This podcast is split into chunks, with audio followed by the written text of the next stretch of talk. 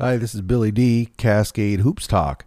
Join us on Twitter, Cascade Hoop Talk, Facebook, Cascade Hoop Talk. I hope you enjoy our conference review. We're going to start in just 30 seconds. Cascade Hoop Talk, Billy D. Join us on Twitter, Cascade Hoops Talk. We're here with Steve Linsmeyer. We're going to talk some GPAC basketball today. Steve, you've been on the show before. It's been a little bit.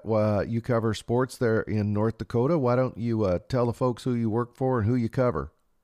Well, first off, Bill, thanks for having me back. I always appreciate the opportunity to talk some GPAC hoops. And I cover the University of Jamestown basketball teams as the voice. So I'm there for most games on the radio. And I cover a high school team in Jamestown as well. So I stay quite busy this time of year. I'm actually in Fargo right now at the state volleyball tournament. Our high school team's in the state tournament, so that's where I'm doing this interview from today. So it keeps me quite busy this time of year. Well, I appreciate you taking the time. Sounds like you got a busy schedule. You know, right now when volleyball, the end of soccer, the end of football, everything converges right now. As soon as those sports wrap up, then, you know, we can all focus on basketball, which will clean up my Twitter feed at least. So exactly. And I've got a couple weeks yet until I can really start to dive into basketball, because I'll be with the Jimmy volleyball team down at the national tournament the first week of December. So basketball won't really heat up for me here for a couple weeks yet, but I've had a chance to take in a couple of these games and been following it from a distance for sure. Well, great. So what we're going to do today, we're going to go through the conference. What we're going to do is break it down. The order we've selected is to first go through the ranked teams in order, and then we're going to go through the remainder of the teams based on season winning percentages. So if you're wondering why we're going in the order we're going, that's why. That means we're going to start with Morningside. Now, good news, we were able to catch up with a few of the coaches, three of them. So Jim Sykes was nice enough to let us catch up with him yesterday. Why don't we just play his interview first? We have Coach Jim Sykes, Morningside. They're 6-0, 2-0 in conference. Coach Sykes, welcome. Hey, appreciate it, Bill. Thanks for having me. So, Coach, you're 6-0. You've been playing very well. Everybody I talk to around the country is saying that the road to the GPAC is through Morningside. It's probably too early for you to hear that, but that's what I'm hearing. You've got a big 20-point win at Grand Rapids over number 12 Cornerstone. You beat Indiana Tech in a squeaker, first game of the season, as well as went over and beat number 25 Dort. Could you just talk about the beginning of the season, how you feel about it?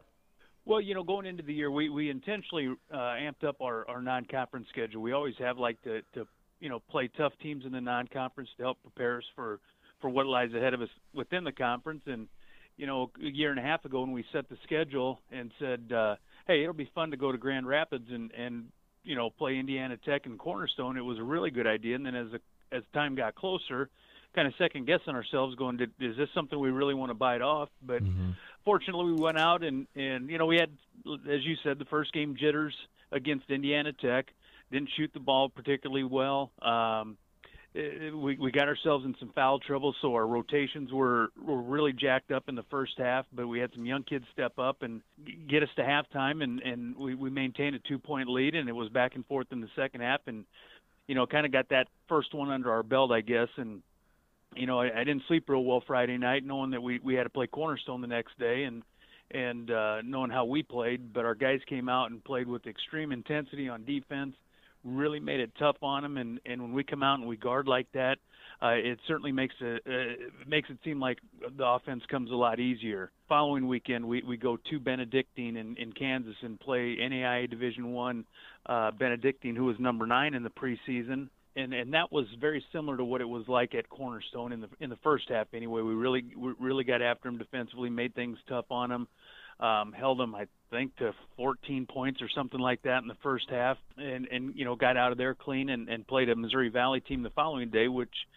is a team that's completely different than anything we're going to see in the conference, but something we might see with their athleticism and length, in the national tournament. So that was a good win for us. And then, as you said, the first conference game playing against Dort, who's number 25 in the nation, and they can really shoot the ball, and we got away with the win there. So we're thrilled with where we're at right now. We did go to Doane last night, and we picked up our 6th win. So, being 2-0 in the conference, everything's pointing in the right direction at this point. And you really got to be pleased with both Tyler Borchers and Zach Imig. Borchers, 17.7 rebounds. He's shooting 62% from the field. And Zach, 15 points a game, almost 6 rebounds, and then over 57% from the field. You've really got good production out of those two. Yeah, those guys are playing really well.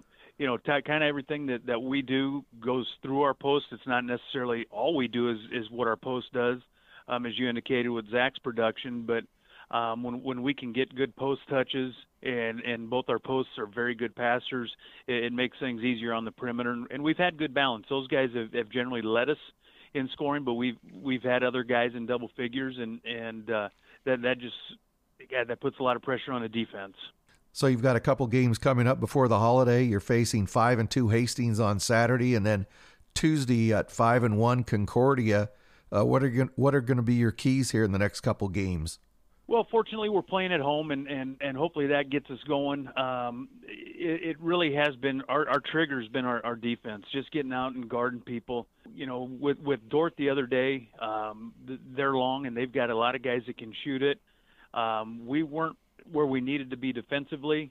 They were awfully good offensively, and both Hastings and Concordia have that same ability to really stretch the floor. They've got 5 guys on the floor that can all shoot it and score at each level. So we've got to be amped up on defense and really locked in. You know, if we're switching, we've got to talk through that. If we're not switching, we've got to communicate that as well, and just no personnel on the floor. Well, Coach, the only chink I can find in your armor so far, from the line, you're only shooting 66%. I'm sure that's front and center in every practice. Well, it is. We spend a lot of time, you know, shooting free throws. We don't spend a lot of time talking about it because I think the more you talk about it possibly the more it gets in guys' heads. Yep. But, you know, that's something that hopefully each game we can improve upon and by the end of the year make that look a little more respectable. Well, Coach, you're 6-0, 2-0 in conference. You got a lot of games to play. I appreciate you checking in, and good luck as the season moves on. All right, Billy, I appreciate it. Thank you. The Morningside is 6-0 now, as we said, and they feature a 20-point win at number 12 Cornerstone, a win at Indiana Tech, and a win at Dort. Like I told Coach Sykes, what I've been hearing around the country is GPAC title is going to go through Morningside. What are you hearing, Steve? Well, absolutely. I mean, they look like the team to beat right now. I mean, they're deep, they're talented.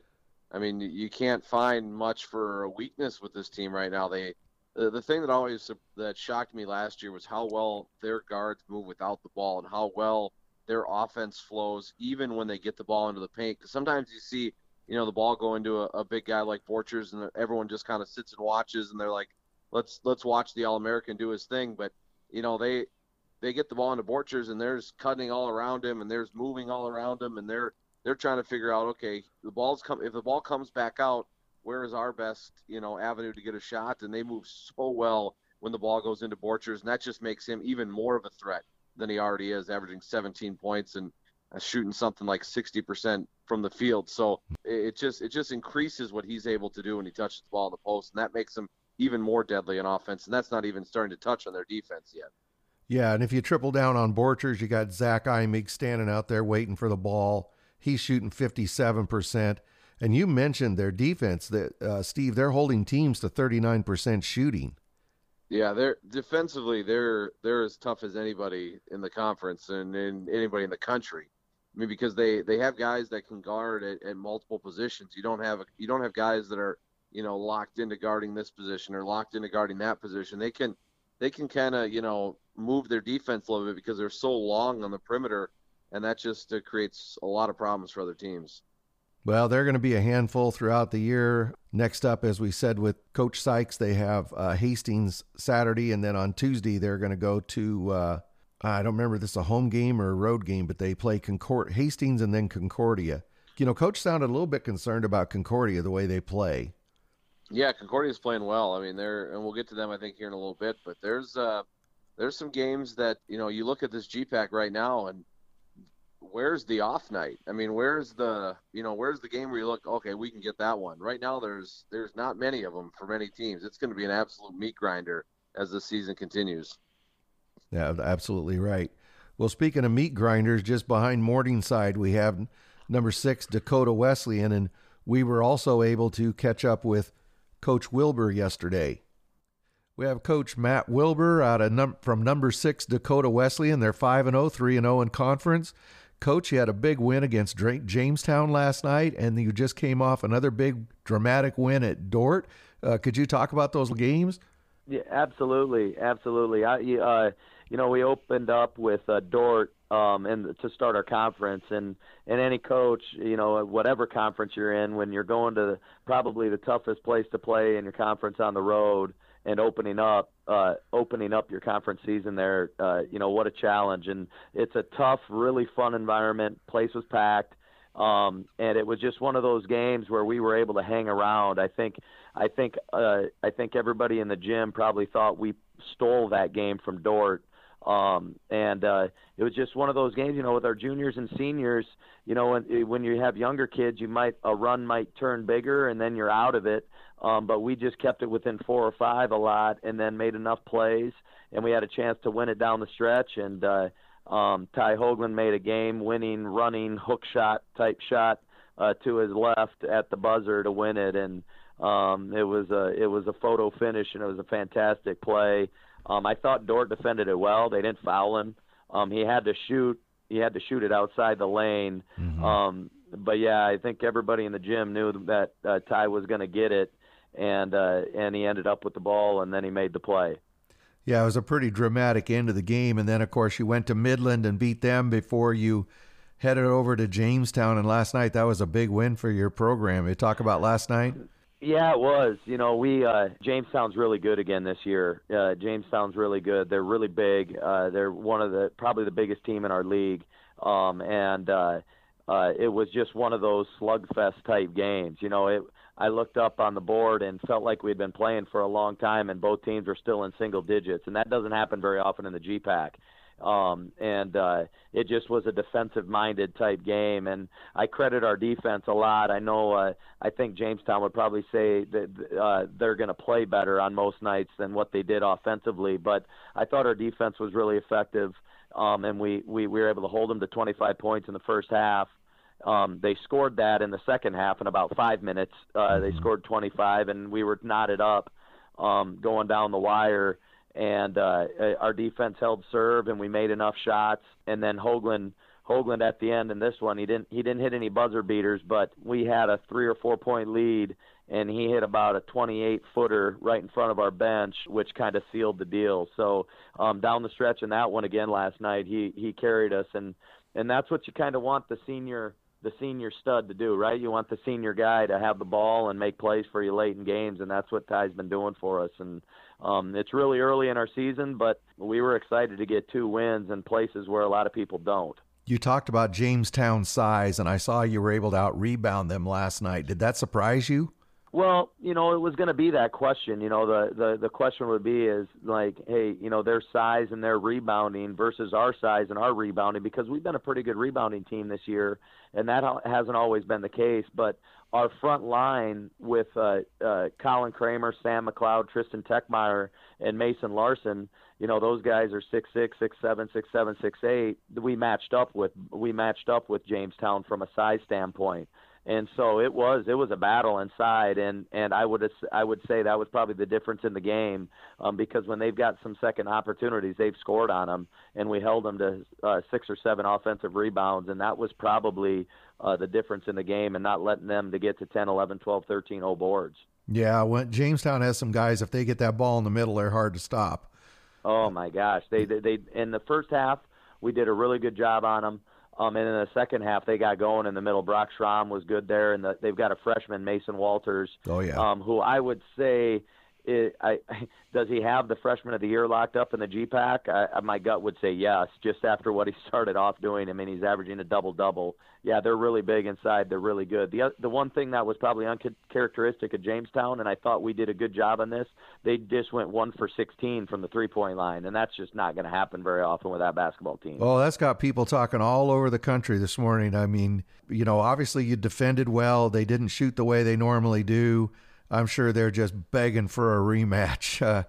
No doubt. When they come down here, it'll be another one of those. So I really like where our team's at, and I think we got a long ways to go. Frankly, I think we've been good defensively, but offensively, our leading shot taker last night was our point guard. He went 4 of 17, and we won by 10. You're just not going to have a lot of games where that's going. So I think we still have room to get better, frankly, and I'm excited to get going with that. But yeah, there's been some head-scratching moments in these first 5 games, and we've been lucky to get wins out of them. And then next Tuesday, you have a non-counting exhibition game this weekend, and then next Tuesday you have 7-1 Briarcliff coming to town. They're coming off a tough loss to Mount Marty, so you're going to have your hands full that day as well. Oh, absolutely, and that's one of those. That's a rivalry of like on like. A lot of times it's been that way. Briarcliff, they score. I mean, they're averaging 97 points a game. I mean, they score in NBA type numbers, and they've got guys shooting the basketball at an amazing clip. And Mount Marty beating those guys, I know is disappointing for Briarcliff, but that's not a fluke right now. I mean, Mount Marty has brought in some high impact players and a player of the year candidate, frankly, in their starting point guard. So it's going to be interesting how this GPAC year continues to shake out. It's already been surprising with some things, but it's set up to just be a knockdown drag out fight the rest of the way. Well, we said this GPAC season was going to be very special, and so far it's setting up to be that way. I think the team that was picked number 11 in preseason now is coming out and knocking some heads together. That just adds to some of the drama. No doubt. I'll go on record and say I didn't pick that team 11th, knowing that with some of the guys that they came in. I know they got picked down there, but I kind of figured they were going to be set to have a pretty good year. The coach they hired is a very good coach, and they're playing a style of basketball that's really tough to defend, and they got the personnel to do it. And then none of those guys care about what the history of Mount Marty was, what they were coming into. They're just there to play. Well, Coach, you're 5-0, 3-0 in conference, and like I said to some other coaches this morning, every day is a new day, and there's a long ways to go. We wish you luck. I really appreciate you taking the time to talk to us and coming on this show today.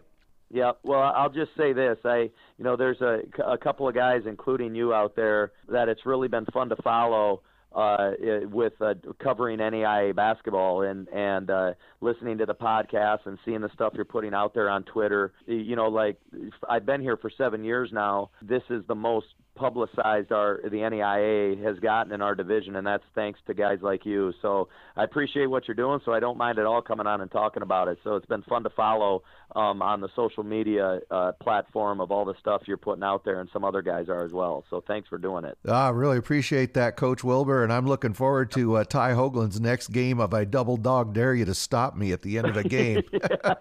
yeah, no doubt. I say with Ty, everybody always asks me, what do you tell Ty before plays like that? And I go, I don't talk to Ty at all. I just go to the other 4 guys and make sure that he gets it. That's the only thing tell him. So, what do you do at the end of the game? So, give it to the guy with 26 and hope he ends with 28. Yeah, no doubt. Well, I appreciate it. Thanks for having me on. Thanks a lot, Coach. Bye. Okay, take care. Steve, Dakota Wesleyan's 5-0. They're already 3-0 in conference.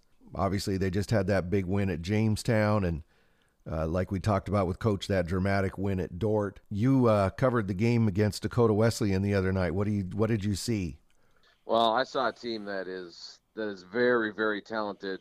They're extremely good, and obviously you start with Ty Hoagland, who is arguably one of the best NAI players I've ever covered, and you just go right down the list to Harden and Smiley and McLeod and Kramer. I mean, they're just so deep.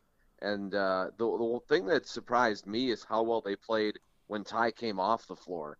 Hoagland came off with his second foul in the first half with, I think, 5.5 minutes to go. And anyone that saw the broadcast on Wednesday heard me say this, is that they were almost better without him. Yeah. Because the ball was just moving so well, and they were so crisp offensively without one of the best players in the country on the floor. And, I mean, that's no disrespect to Ty, who's a hell of a player, but it just was interesting to see how they played without him. So if he does have to come out of a game, if he does get into foul trouble, they're going to be just fine, because those guys playing together without him was something to watch. That really I would think that built that team's confidence. When when he got that fourth foul, I really thought Dakota Wesleyan was going to be in some trouble because Jamestown was playing much better, getting it in the middle, really using their size. You know, they just couldn't get over the hump. That really had to build Dakota Wesleyan's confidence. Oh, absolutely. And they've had a couple losses in Jamestown the last 2 years. This is their first win in Jamestown in a couple years. So it was good for them, I think, to kind of see that, okay, we can take a good team on the road, even when, you know, Ty doesn't have his best stuff. Or, I mean, obviously he played well, but if he is on the bench in foul trouble, you know, we can move without him, and we can win some games without him. I mean, because he's so talented and so fun to watch. But man, even without him, they're tough. You know, when you talk Dakota Wesleyan, it's almost always offensive. Not offensive to Dakota Wesleyan, but it's offensive talk. But they are holding opponents to 41% from the field and 29% from three. And, of course, Jamestown saw a little bit of that the other night. Yeah, and Luke Anderson, who called the game with me, he's a former Jamestown high school coach. And, you know, he mentioned that a few times, just how well Dakota Wesleyan was guarding. I mean, they were getting up on shooters, and nothing came easy for Jamestown. Even when they did, I mean, they were 1 for 16 from three, and you heard it from Coach Wilbur. That's not going to happen very often for Jamestown. And but the way Dakota Wesleyan was causing them problems, you know, getting out on shooters and really not letting their shooters get much room to breathe on the perimeter, and that's what we're going to see from most teams because Jamestown shot the ball so well. They're going to see guys running them off the three-point line. They're going to be dared to get to the middle. They're going to be dared to, you know, try to drive by guys, and we saw Dakota Wesleyan execute that game plan perfectly the other night. And then another thing that Dakota Wesleyan is doing well is they're rebounding well, and that's not historically their power, but right now they're out rebounding opponents on an average of 42 to 33.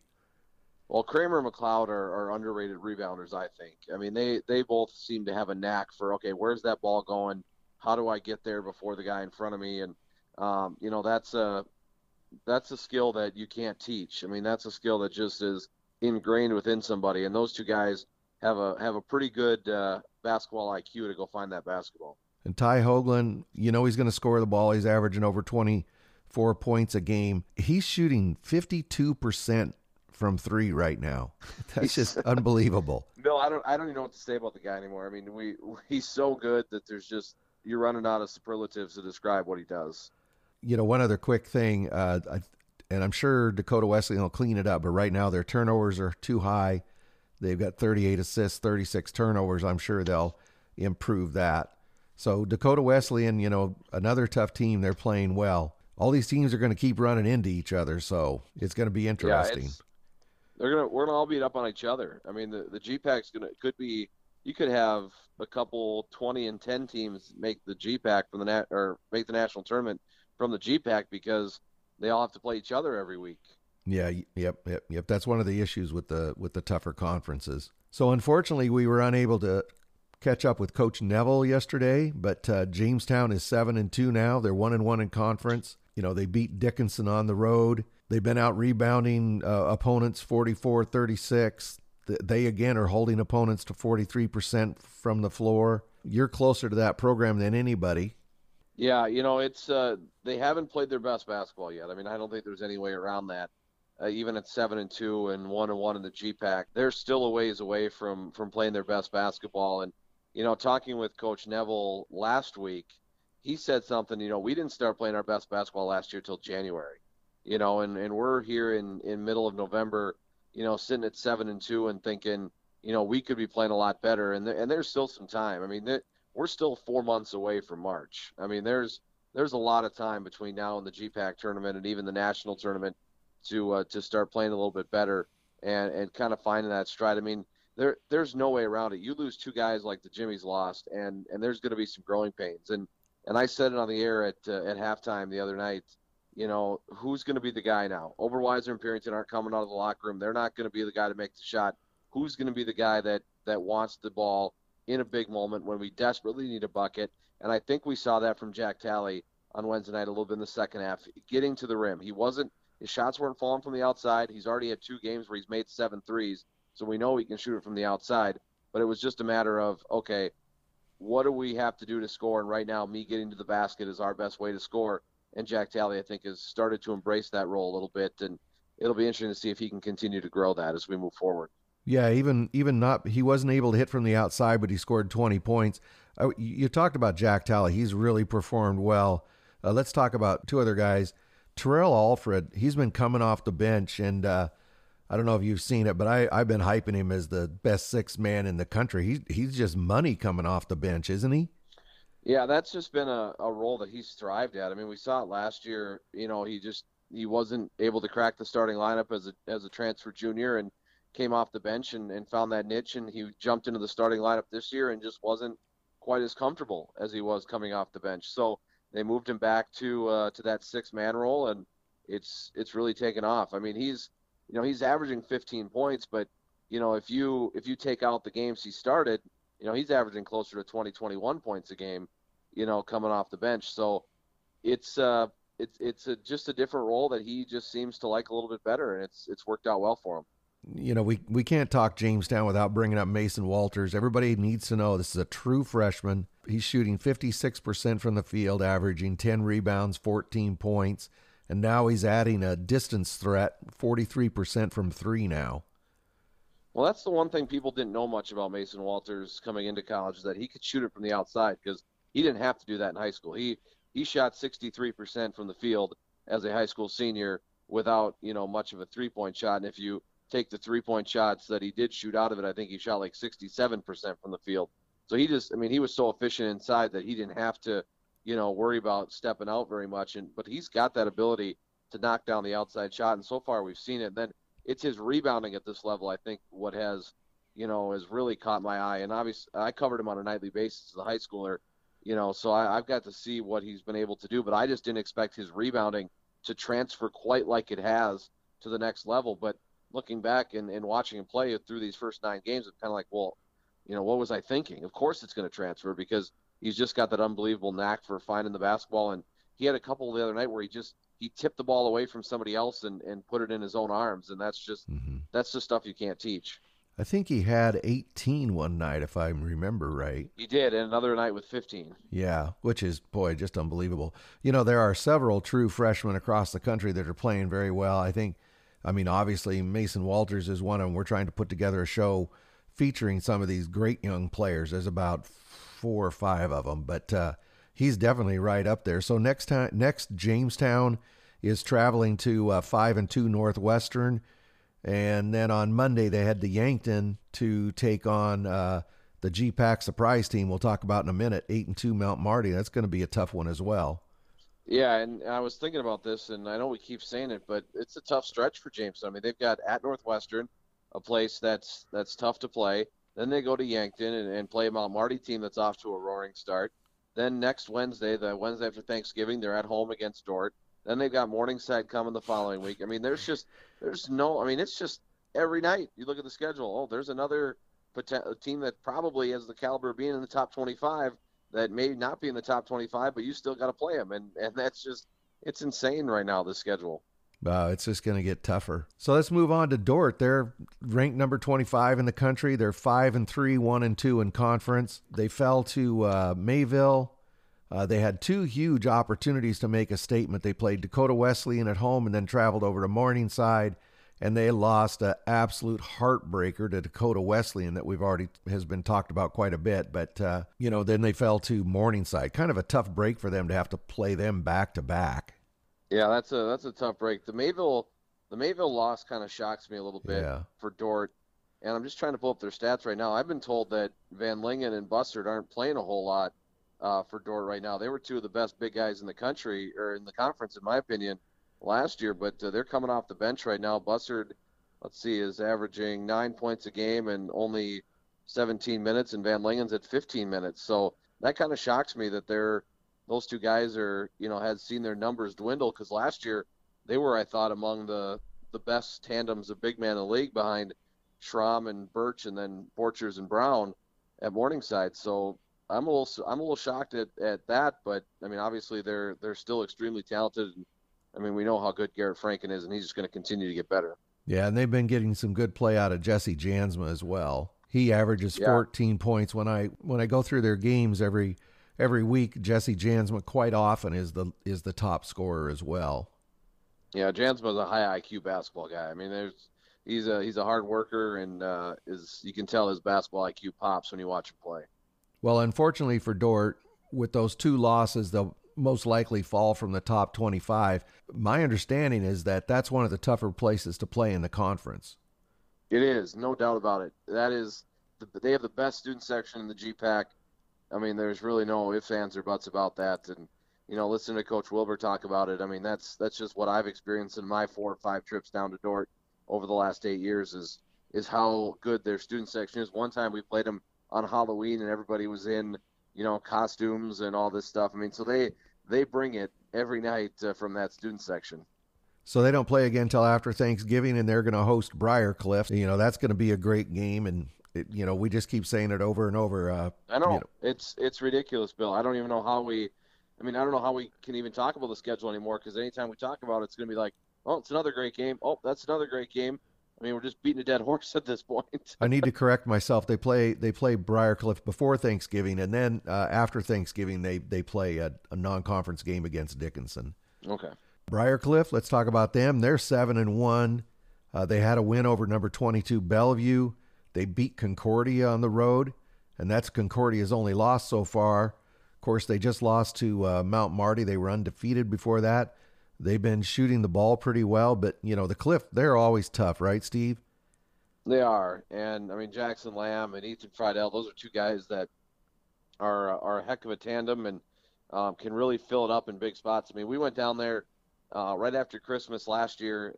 Jamestown went down there, and Jackson Lamb shot the lights out. I mean, he was knocking down some 25, 26-footers that really just broke our back in the second half. So, They're talented, and it's Coach Silveira's got another team that's going to be just talented enough to, you know, to make a difference in this league. Yeah, you talked about Jackson Lamb, 24 points, averages 6 rebounds, 53% from the field, 45% from 3, and he's shooting 95% from the line. He's missed 3 free throws. I think he's 35 for 38 or 34 for 37. That's incredible. He's just playing great. And then Friedel is 40% from 3. They're going to win a lot of games now. They go to Dort on this Saturday. Tuesday, the Corn Palace to Dakota Wesleyan. Oh, wow, they've got the Briarcliff has got a tough stretch there. They played Mount Marty, then Dort, then go to the Corn Palace and play Dakota Wesleyan. Yeah, it's just, I mean, it's the same thing. It's just continue one after another, just line them up. This has got to be one of the deepest seasons this conference has ever had. Yeah, because now we get to Concordia. We're quite a ways down the conference, and we're still in 5-1 teams. They're 1-1 in conference. So far, Briarcliff was their stiffest test. They fell at home. Concordia didn't have the toughest of preseasons. I'm not downing them. I mean, sometimes a preseason is just what it is. But they've been outscoring opponents. We have to mention when they lost to Briarcliff, it was a one-point game, so... Yeah, it was a buzzer beater. Yeah. Actually made the NAIA top plays this week with Concordia's radio guy, Tyler Cavalli, calling the action. And you could tell a little disappointment in his voice when that one when that one went through. And, yeah, so a tough loss for them at home. They got a trio of guys that are pretty dang talented. Now, Concordia is one of the two teams in the league that I have not seen play since we joined the conference. Just the way the schedule's worked out, I haven't seen Concordia or Doane, so I've not seen – the Bulldogs in person. I mean, I've seen them on TV or on the video stream a few times, but have not had a chance to see them in person. But everything I'm hearing that program just continues to build. Yeah, you mentioned that trio. Brendan Sloop, 19 points. Again, another 40% shooter from 3. Tanner Shuck, Carter Kent. They're each averaging 13 points. They play Nebraska Christian on Saturday. On Tuesday, they're going to be tested. They go to Morningside, number 4. Yeah, that'll be a big test for them. We'll find out a lot more about the Bulldogs on Tuesday. Next is Mount Marty. We were able to catch up with Coach Todd Lawrenson. Let's listen to him. We have Coach Lawrenson here from Mount Marty. Big win last night for Mount Marty, traveling to Briarcliff, winning 110-96 over there. Welcome, Coach Lawrenson, to talk about last night's game. Hey, I appreciate you having me back on. You know, we knew going into the game, Briarcliff's got a really good program, a great team, off to a 7-0 start. Hadn't been at home for a while, so we anticipated a nice crowd being there, which there absolutely was. So we all know in conference basketball you've got to be able to go on the road and find a way to win some games. In our league, you know, there's so much depth from top to bottom. You're going to have to beat some really quality teams on the road, and that's what we thought last night was two really good basketball teams. kind of going toe-to-toe. Unfortunately, we made the last run there in the second half, found a way to come up on top. So, Coach, it's been a while since Mount Marty has been able to beat Briarcliff. Yeah, you know, we're trying to take some of those monkeys out for our backs a little bit. You know, Saturday it was a 21-game losing streak to Hastings that we snapped at home, and then we go on the road. And now I've heard 24 games. I also saw 26 games somewhere, so I'm not exactly sure what it is. But either way, over a decade's worth of consecutive losses at a Briarcliff, so to be able to get it down on their home court, I think speaks volumes to how well our guys are playing right now. And then you really won the boards. You had to be happy about your rebounding last night, 40-27. Yeah, you know, we play undersized quite often, so that's always something that we have a little bit of concern about. You know, and Briarcliff really likes to shoot the three ball as well, so that led to some longer rebounds, which allowed our athletic guards to kind of ball hunt on the rebounding. It's a little bit more than just the boxing out that you would traditionally think of when it comes to defensive rebounding. But to win that battle was certainly a good situation for us, and then we didn't take as many threes as maybe we normally do, but we were really efficient at 50% clip on the threes we did take. So it doesn't get any easier. I think Monday you host Jamestown. Of course, you know what happened to them last night. They lost to Dakota Wesleyan. They're going to come in, and they're going to be hungry, Coach. No doubt about it. You know, Coach Neville does a tremendous job up there. He gets these guys to play exceptionally hard. You know, I always have a ton of respect for the way they play the game up there, and you know, you just look at the box score. I haven't had a chance to watch it yet, but they went 1 for 16 for three. They've got guys who can really shoot the basketball. So for as poorly as they shot it, they didn't have a ton of free throw attempts. To be only a 10-point cushion there against a really good team in Dakota Wesleyan, I think speaks volumes to how good Jamestown is. Now, hopefully they can struggle from the arc like they did last night against us, but we certainly don't anticipate that. You know, maybe scheduling-wise, we get a little bit of an edge on them since they have to play Saturday at Northwestern and then have a one-day prep for us on the Sunday afternoon. So, you know, we'll take any edge and advantage we can hopefully try to come up with, but we know we're going to have our hands full against a well-coached team who's going to play extremely hard. Well, Coach, you're 8-2 now, but every day is a new test. We look forward to watching you in the GPAC. Look for a good game on Monday. Two good teams going at it. I really look forward to that. Thanks very much for taking time with us, Coach. Well, I appreciate you having me on and following GPAC basketball. Thank you, Bill. Mount Marty is 8-2, 2-1 in conference. They've been the surprise team. I'm going to say one more time, they were picked 11th in the GPAC, and they just kind of been knocking some heads together. It's been a big surprise, haven't they, Steve? Absolutely, but you know, a surprise, and I guess the term of just the history of Mount Marty basketball, but kind of leading into the year, it sort of seemed like everyone was kind of under the impression that they were going to be better with Todd Lawrenson taking over and bringing in some of the transfers that he brought in, that they were going to be better, and certainly they've proven that they're better than they were, and history has had them. So they've turned the corner this year, and it'll be interesting to see how they match up with the Jimmies on Monday. That'll be another big game. Chris King is averaging 20 points, Colby Johnson 18 points, over 5 rebounds, and again, another guy shooting 46% from 3. A lot of 3-point shooters in that conference, aren't there?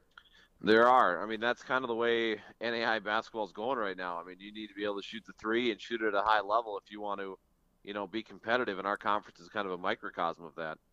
Mount Marty as a team is shooting a lot of threes. They've played 10 games, they've hit 138 threes. And even a guy from Oregon can do that math, but that's a lot of threes. It looks like most teams in the GPAC average about 9 threes a game, and they're up around 14. That's crazy. Yeah, that's a huge number. So Mount Marty, they host Jamestown on Monday, and then they have a non-conference game, St. Ambrose, after the holiday. So that brings us to Hastings, 5-2, 1-1 in conference. Another team that really hasn't been tested. What do you know about Hastings? Well, I mean, we know that that Bart Hiscock is an unbelievable player, and I know they lost a few guys from last year, but as a team that entered the conference tournament as the 7th seed, was, you know, not a 7-seed caliber team. I mean, they were a team that was probably on the, if you really think about it, and you really were getting the 32 best teams in the country to the national tournament, they were probably a fringe bubble team, you know, going to the national tournament last year. So it's a team that has historically been pretty good, and it'll be interesting to see, you know, how far Bart Hiscock can carry him this year. He's been playing unbelievable. This is another guy shooting 47% from three. It just the three-point shooters just never stop. Yeah. He's one after another. Averaging 25 points a game, and then he's hitting the boards, 8 rebounds a game. Hastings is definitely going to be tested Saturday. They go to Morningside, and then next Tuesday they play Midland. Yeah, we'll find out a little bit more about Hastings Saturday against Morningside. Yep, absolutely. And Northwestern, a team that has a very proud tradition. They're 5-2, 1-1 in conference. They have defeated Mount Marty at home, and they beat them pretty decisively at home late in the game. Bill, how in the world are we to the 9th team in the GPAC right now and still talking about a team that's 5-2? I know. Northwestern is going to be, I mean, night in and night out, they're going to be a tough opponent for whoever they play. I mean, regardless of what their record says or, you know, who they beat or who they didn't beat, night in and night out, this is going to be a team that's going to cause a lot of problems for teams in this league. So let's talk about Brant Hillbrands. 19 points a game, but we're talking about all these great three-point shooters in the conference. He's shooting 54% from three. Brent Hillbrands is actually shooting a higher percentage from three than he is from the field. Yeah, that's funny. It was like Nick Harden the other night in the Jimmy Dakota Wesleyan game. He was 4 for 7 from three and 0 for 10 from inside the 2-point line or inside the 3-point line. So it's just it's weird how that works sometimes. You just, you know, sometimes you maybe make better selections with your threes than you do with going to the bucket and putting up runners or right. Trying to fight through contact or something like that. But yeah, I mean, he's a heck of a shooter, and hopefully the Jimmies can hold him in check tomorrow. And then Craig Sturck, he's averaging 15 points, but he's also hitting the boards, getting 8 rebounds a game. And as you said, they come to Jamestown on Saturday, and then they play a non-conference game against Peru State after the holiday. Yeah, that game's actually in Orange City on Saturday. So that's a road game for Jamestown? Yep. In the GPAC, there are a couple of teams that have struggled out of the gate. Midland, they're 2-4, 0-2 in conference. They really haven't been able to get anything going against quality opponents. Yeah, and honestly, Bill, I don't know a lot about either of these two teams. Midland, I know, graduated a couple of seniors last year, so not really sure, you know, where they're at. Haven't had a chance to see them yet, and obviously Doan's had some struggles early. So, and I've never seen Doane play since we've joined the GPAC. So, you know, not to kind of breeze over these two, but I just don't have a whole lot on either one of these right now. Well, Midland, one bright spot for them is they have a junior, Ryan Williams. He's 6'8". He's doing 19 points, 9 rebounds, but boy, they just can't find the ocean from three so far. In 6 games, they're shooting 14% from three. Yikes. 41% from the field, and they're really turning the ball over. 84 turnovers to just 67 assists. They travel to Hastings on Tuesday. That's going to be tough. And then they go to a tournament, or they host a tournament, and they're going to face a non-conference opponent, a team I'm familiar with, number 18 Southern Oregon, right after Thanksgiving. Yeah, team from your neck of the woods. Yeah, yeah. I saw Southern Oregon play a couple of times, and boy, they're pretty good this year. So yeah, Midland's really going to get tested over the next 7, 8, 10 days. And then Doane, you mentioned them; they're 2-8, 0-3 in conference. They've been significantly outscored. Again, another team that's turning the ball over a ton. They have almost double turnovers to assists. Boy, they're just if something does not significantly change with Doane, boy, they're really going to struggle in the GPAC. Yeah, and that's too bad. I mean, and with how deep this conference is, I mean, the fact that we're talking about it being probably 9 legitimate teams deep, it's, you know, unfortunately there are going to be a couple teams that just, you know, night in and night out are, you know, kind of the bottom, and that's just how it's going to probably work out this year for those two, unfortunately. So Doane, they play Presentation on Monday and then Dakota State on Tuesday. Now, those are both games they can be competitive in, so maybe that'll help them, you know, get something going. I would say both those games are extremely winnable for Doane, and would really be good for the GPAC should they, you know, win those two games, just kind of to continue to, you know, separate itself on the non-conference side. So over the next week, a lot of big games in the GPAC, games that are going to affect the ratings, the rankings when they come out. Tune your TV and, you know, watch these games because they're very good. The quality of the video coming out of most of these schools is very good as well. I know the only ones I don't enjoy from Jamestown is the one where they have Linsmeyer do the play-by-play. All right, Bill, that's fine. I understand. No, but seriously, it's most of the schools have very good video. Boy, just watch these teams, watch these games. The GPAC is one of those conferences you want to follow. Steve, I appreciate you taking the time. It's been fun. We'll do this again soon as the conference gets going. You want, Bill. Right after the holiday, I think we'll know quite a bit more. Absolutely, we will. And but actually, we could make the case that we won't know anymore about some of these teams because they're all just going to beat up on each other for the next 3 to 4 months. Well, a picture will be formed over the next couple of months. I can guarantee you that. Absolutely. Well, Steve, thanks a lot. Thanks for joining us, and I really enjoyed this GPAC review. Thank you. Yeah, thank you, sir.